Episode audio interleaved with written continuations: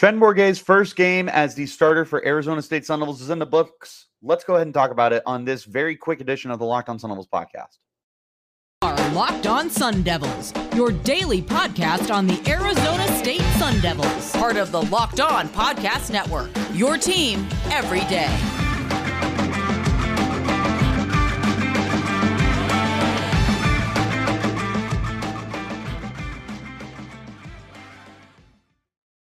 Hello and welcome back to this edition of the Locked On Sun Devils podcast. My name is Richie Bradshaw and I will be your guide for everything Arizona State Sun Devils. Thank you guys so much, as always, for making us your first listen of the day. Remember, the podcast is free and available on all platforms, including YouTube, if you want to check us out in a visual platform. But wherever you're getting your podcast, hit like and subscribe and turn on those notifications so you get an update every time we post new content.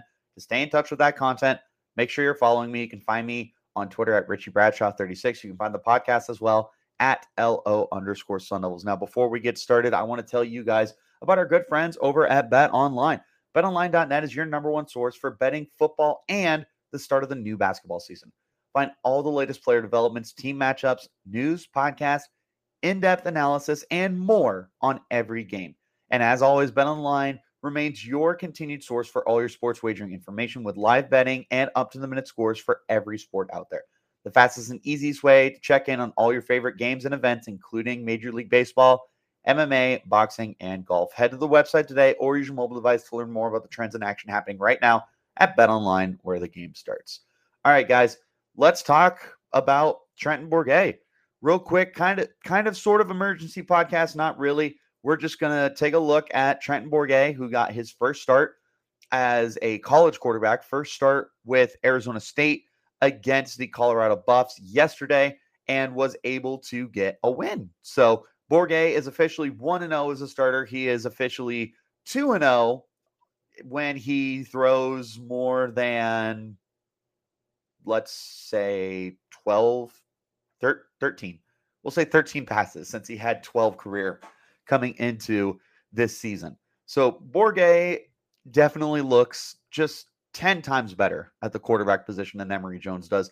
He he looks confident, he looks poised, he looks like he's in control and the offense just simply moves the ball better.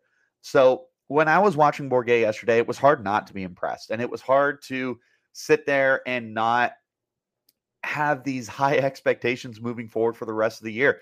In case you missed it, Bourguet put on a clinic completed almost 75% of his passes. He threw 435 yards, three touchdowns, one interception. Did not carry the ball at all, but he moved around. He looked confident. He looked comfortable. He looked like the guy moving forward for Arizona State for the remainder of 2022 and potentially 2023. As far as like, you know, a general overreaction off of one game, that's what Trenton Bourguet's got us feeling right now is this is the guy that we need to stick with for the remainder of the year. Now, to to uh, the coach's credit, Shaun Aguano was taking over play calling duties this week and was implementing a lot more of the players around him, including the tight end position. And man, oh man, did that tight end position look better than ever this game. You had both your tight ends, uh, Jalin Conyers and Messiah Swinson, heavily involved in this game. Jalin Conyers eclipsing the century mark, six catches, 108 yards, caught all three of Trenton Bourguet's touchdown passes, and they they were some pretty ones too. I mean, Bourguet was throwing these over the top. Uh, Conyers was making plays by himself too. Messiah Swinson, three catches, 55 yards for himself. So the tight ends, nine catches and 163 receiving yards. That's that is. I, I feel like they had less than 163 yards going into this game. So for them to be as involved as they were was something that we haven't seen this year and was something we also just haven't seen in a while for Arizona State. You know, something I brought up going into this year was wanting to see more Conyers involved and wanting to see Swinson more involved, but we didn't get that opportunity up until this game. And look how they reaped the benefits. Elijah Badger continues to break off as one of the Pac 12's most underrated uh, receiving options right now. Had another 100 yard game, this in the form of an eight catch, 137 yard output. Had plenty of big, splashy opportunities, 17.1 yards per reception, obviously.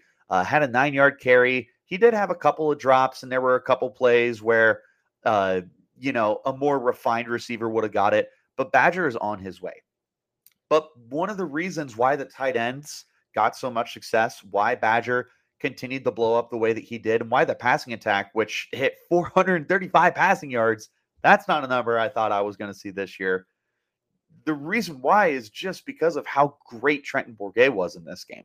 And sure, he did have an interception. It was a, you know, pretty, pretty untimely interception. It also came at a point in the game where you were trying to put Colorado away, and Colorado just wasn't ready to have the door slammed shut on them yet. And they just kept fighting, they kept going, and it it it, it never felt like the game was completely secured. But it's hard to blame Trenton Bourguet entirely for that. In fact, it feels like if this is an Emory Jones game, you lost this game. If Emory Jones had started at quarterback for this game, I don't know how confident I would have been in winning the game compared to with Trenton Bourguet at the helm. I felt a lot more secure, a lot more positive, and when push came to shove, you were able to slam that door and you were able to walk away victorious. Everybody looked great in this game. Uh, Brian Thompson continues to have really nice stretch of games for himself now as he was able to haul in uh, six passes for 76 yards. Brian Thompson just looks like a reborn receiver for Arizona State as he's truly become an, a, a facet of this offense and hopefully can continue to be that with Elijah Badger. Let's see if the tight ends will continue to be involved. The run game continues to be a strength. Uh, while Daniyel Ngata unfortunately had five carries for zero yards, uh, X Valladay was able to eclipse the century mark again and three touchdowns for himself. It was all about Bourguet in this game, though. Bourguet was truly everything that you needed, and then even a little bit more out of this performance.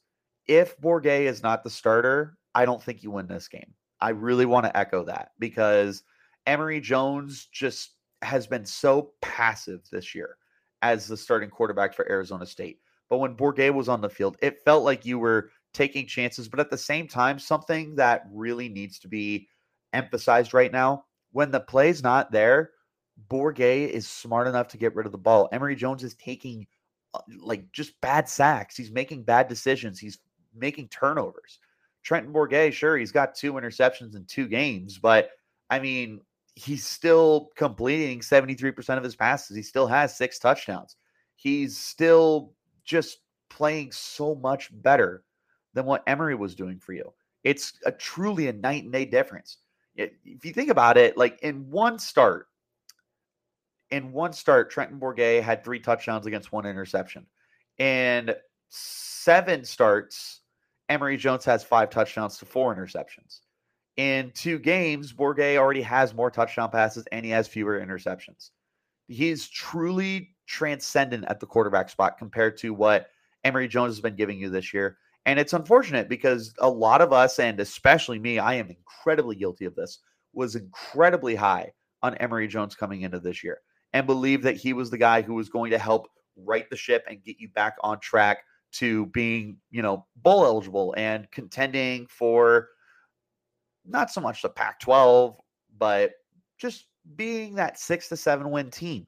And you're three and five right now. I would be very surprised if you were able to be bowl eligible because it is just not the easiest schedule remaining. You got to play U, uh, UCLA this week, and there's still plenty of other difficult games ahead as well. But if Trenton Bourguet is at the helm, I do feel a little more confident than I would have felt with Emory Jones and I'm I'm happy with that more than happy. I'm ecstatic with the way that he was able to perform in this game. So here's hoping that that is a continued stretch here for the Arizona State Sun Devils is seeing Emory, or not Emory Jones, seeing Trenton Bourguet remain the starting quarterback and get through all the all the kinks and the grooves that he's got to get through.